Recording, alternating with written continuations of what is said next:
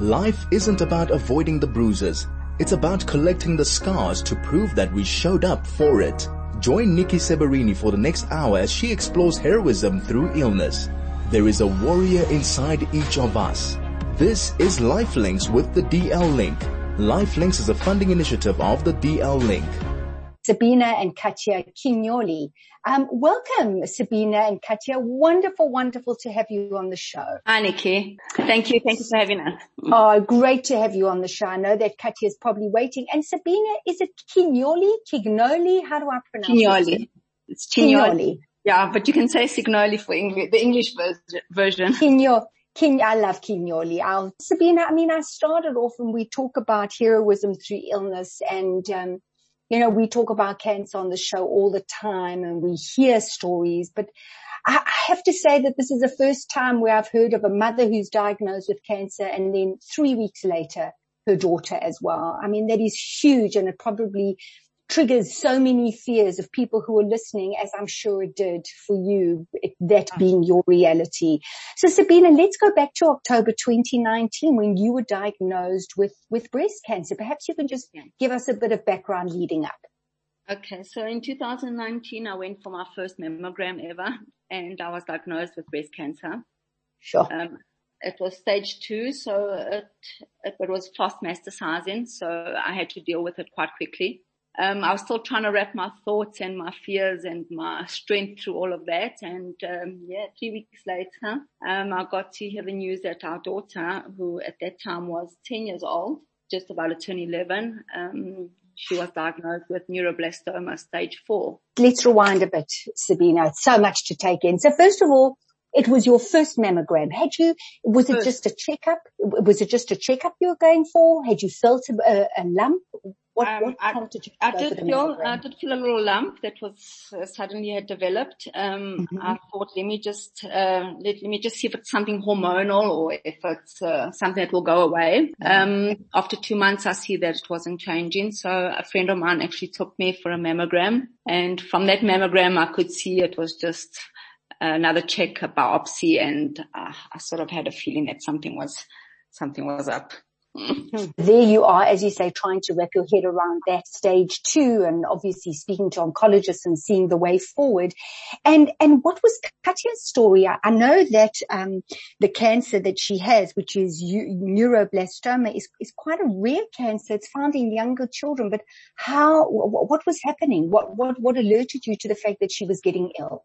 Um, well, nothing alerted us to, to, to actually think that she was ill. She had a, a dance injury on her knee mm-hmm. and, um, it had, it had gone away, the pain, and then it suddenly started coming back again and we saw she was limping. So we said that maybe we should take her for x-rays and we took her to, um, we took her for x-rays and we realized that nothing was showing up on the x-rays. So they decided to do an ultrasound and an MRI and that's when they picked up that her femur had cracked. And obviously that's because of the, the cancer had spread into her bone marrow and weakened her bones and therefore cracked her, her femur. Sabina, try and give us an idea, a sense of you know, when you're dealing with a, a cancer diagnosis and, and you're told that this is, this is what's happening to your daughter. If you can give us a, a slight insight into that oh, the, the, the fear that overcomes. I don't think I can, I can really describe what actually happens to you emotionally. And yeah. at the same time, it throws you down completely. But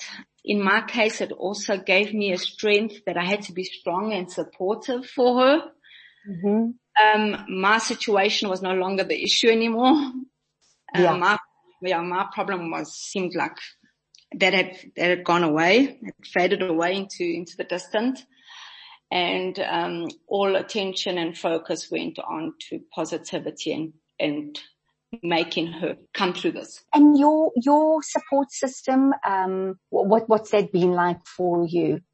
Thank God, it's been it's been great. And my family, friends, work, everybody. I mean, also it was COVID, so a lot of things we didn't really have to deal with. I didn't have to go into the office daily. She could also stop going to school. So a lot of the, the daily issues, um, the, the daily like uh, responsibilities, we, we could actually tackle them with ease because we, we, we had to go for chemo. We had to be in the hospital most of the times. but the family support has been great. And also at home, I've got a, a younger daughter of six years old who didn't know what was happening, obviously stricken by fear or what was happening with her mom and her sister. So it, could have, it was very challenging both for, for the whole family and for my daughter and my husband. So Katia, how are you feeling after you said you're feeling so much better, but having gone through this with your mom, um, was it a very difficult journey for you or you, you must be so delighted that the treatment is all over? Yeah, very happy that it's over. I'm sure you have. And what are you going to be doing now that the treatment's behind you? Um, what, what, what do you really enjoy doing? Uh, get back to normal, like back to school, sports, everything. Yeah. And also, I suppose, I mean, when did the treatment finish? While you, you were still in lockdown? Um, last year, July, I think but I've been taking a few pills just to help with my immune, immune system. Katia, thank you so much for joining us. It's been so lovely having you on the show and it can't have been an easy time for you and your mom. We wish you good, good health and, you know, the start of only beautiful and wonderful things in your life. Thank you so much. Thank you. Thank you. And Sabina, thank you very much. Sabina and Katia Cignoli mother and daughter warriors that really within a three week period after Sabina was diagnosed with breast cancer, her daughter Katia Cignoli was diagnosed with neuroblastoma.